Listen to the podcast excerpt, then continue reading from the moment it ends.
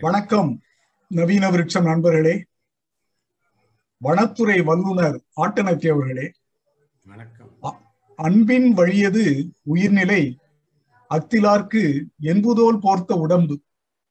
திருக்குறளின் முதல் வரியில் அன்பின் வழியது என்பதை இந்த கதையின் தலைப்பாக எடுத்துக்கொண்டு அன்பின் பெருமையை அருமையாக சொல்லியுள்ளார் நவீன எழுத்தாளர்கள் வரிசையில் முக்கியமான நமது ஆட்டனத்தி அவர்கள். பல வருடங்கள் வனத்துறையில் பணிபுரிந்த ஆட்டனத்தி அவர்கள் இந்த கதை மூலம் அவர் அறிந்த அந்த காட்டையும் களிரையும் நம் முன் காட்சியாக அறிமுகப்படுத்துகிறார்.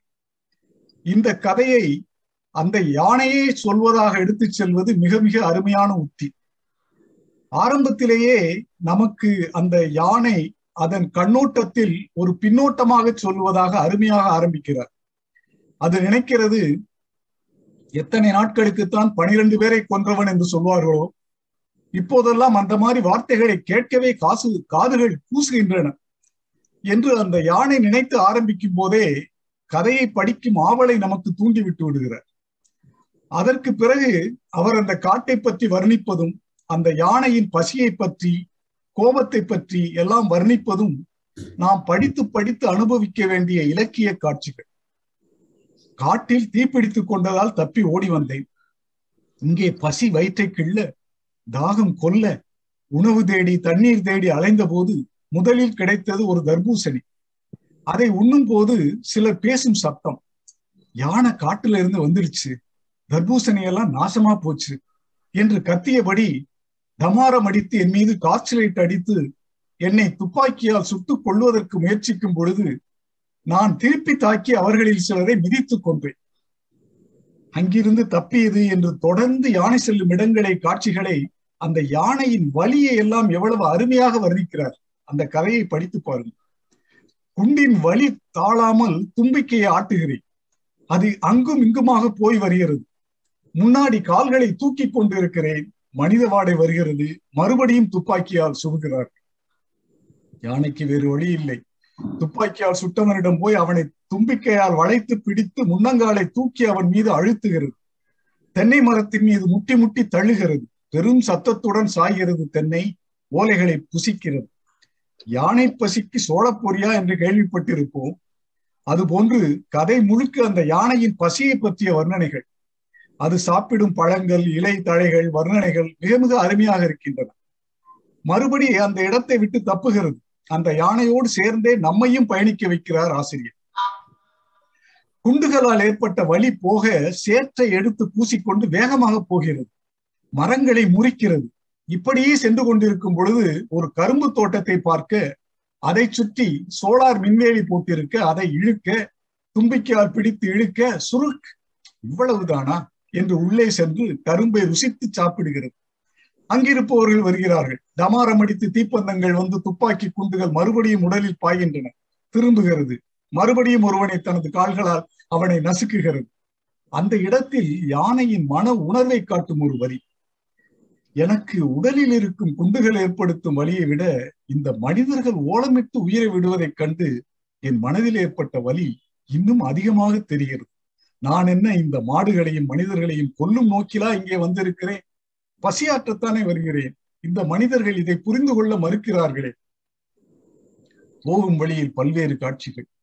அதாவது நமது குறிஞ்சி முல்லை மருதம் என்ற நமது மூன்று விதமான நிலங்களின் பண்பாட்டையும் அந்த நிலங்களில் விளையும் பயிர்களையும் மிகவும் அருமையாக சுட்டிக்காட்டி வருகிறார். தமிழ்நாடு கேரளா கர்நாடகா என்ற மூன்று மாநிலத்தின் வழியாக அந்த யானை செல்வதை நமக்கு நன்றாகவே உணர்த்துகிறார். அருமையான கதை யுக்தி. மழை பெய்கிறது எங்கோ ஒளிந்து கிடக்கிறது. திருப்பி ஒரு நாள் வெளியே செல்ல வேண்டும் என்று பார்க்கும் பொழுது மறுபடியும் தீப்பந்தங்கள். காக்கி சட்டை அதிகாரிகள் பெரிய பெரிய துப்பாக்கிகளுடன் கண்டதும் சுட உத்தரவு போட்டு இருக்காங்க என்று அவர்கள் பேசிக்கொண்டிருப்பது கேட்கிறது. இப்போது அவர்களை காணோம். யானைக்கு குழப்பமாக இருக்கிறது. நடந்து கொண்டே இருக்கிறது. கொள்ளுக்காடு வருகிறது. அந்த செடிகளில் வாசனையோடு மனித வாடையும் வருகிறது. அப்பொழுது ஏதோ வித்தியாசமாக அதன் உடலில் குத்துகிறது. அது ஒரு ஊசி. அவர்கள் பேசும் உரையாடும் அந்த ஊசி சரியாக குத்திவிட்டது என்று சொல்லிக் கொண்டிருக்கும் பொழுதே இதற்கு கண் மயக்கம் காது கேட்கவில்லை. கால்களின் மீது அழுத்துகிறது சங்கிலி. சங்கிலியால் கட்டி முன்னால் பின்னால் யானைகள் பக்கத்தில் ரெண்டு பக்கம் யானைகள் என்று பல யானைகள் மீது மனிதர்கள் வந்திருக்கிறார்கள். எங்கும் எங்கும் ஓட முடியாதபடி சங்கிலி சிறிது நேரத்தில் மயக்கம் தெளிந்து பார்க்கிறது. இப்பொழுது அதன் முன்னால் இலை தழை மூங்கில் பசும் தீவனம் தேங்காய் அரிசி மற்றும் ராகி கேக் என்று பல திரிசாக கிடக்கிறது. ஒவ்வொன்றாக எடுத்து சாப்பிடுகிறது. இப்படி சாப்பிடுவதற்காகத்தானே ராத்திரி பகலாய் அலைந்தேன். இப்போது இருக்கும் இடத்திற்கே எனக்கான தீவனம் வந்து சேர்கிறது. திடீரென்று ஒரு குரல் யானையிடம் அன்பா நடந்து கொள்ளுங்க அதற்கு புரிகிற மாதிரி சொல்லிக் கொடுங்க. ஒருவேளை இது ஆட்டனத்தி அவர்களின் குரலாகவே இருக்கலாம் என்று தோன்றுகிறது. யானைக்கு மனம் ஆறுதல் அடைகிறது. அதன் சிந்தனை இப்படி போகிறது. காதுகளை செவிடாக்கும் வண்ணம் டமாரம் அடித்து என்னை துப்பாக்கியால் சுட்டு தீப்பந்தங்களை வீசி எத்தனை துன்பத்திற்கு உள்ளாக்கி இருக்கிறார்கள்? சோலார் மின்கம்பிகளை கட்டி அதை தொட்டால் சாக்கடிக்க வண்ணம் செய்தார்களே. ஆனால் இப்போது மூர்த்தி என்று அன்போடு கூப்பிட்டு ஓரிடத்தில் இருக்க வைத்து தீனி போடுகிறார். என்னை சுட்டுக் கொள்ள உத்தரவு இருந்தும் அதை செய்யாமல் என்னை காப்பாற்றி இருக்க இடமும் உண்ண உணவும் கொடுக்கிறார்களே. காலில் சங்கிலியை கட்டுவதால் ஏற்படும் வலியை போக்க வேப்பெண்ணை தடவி வழியில்லாமல் செய்திருக்கிறார்களே. என்று யானை யோசிக்கும் பொழுது அங்கே அந்த கதையின் தலைப்பு அன்பின் வழியது என்ற அந்த குரல் வரி தாமாகவே நம் மனதில் வந்து விழுகிறது அல்லவா?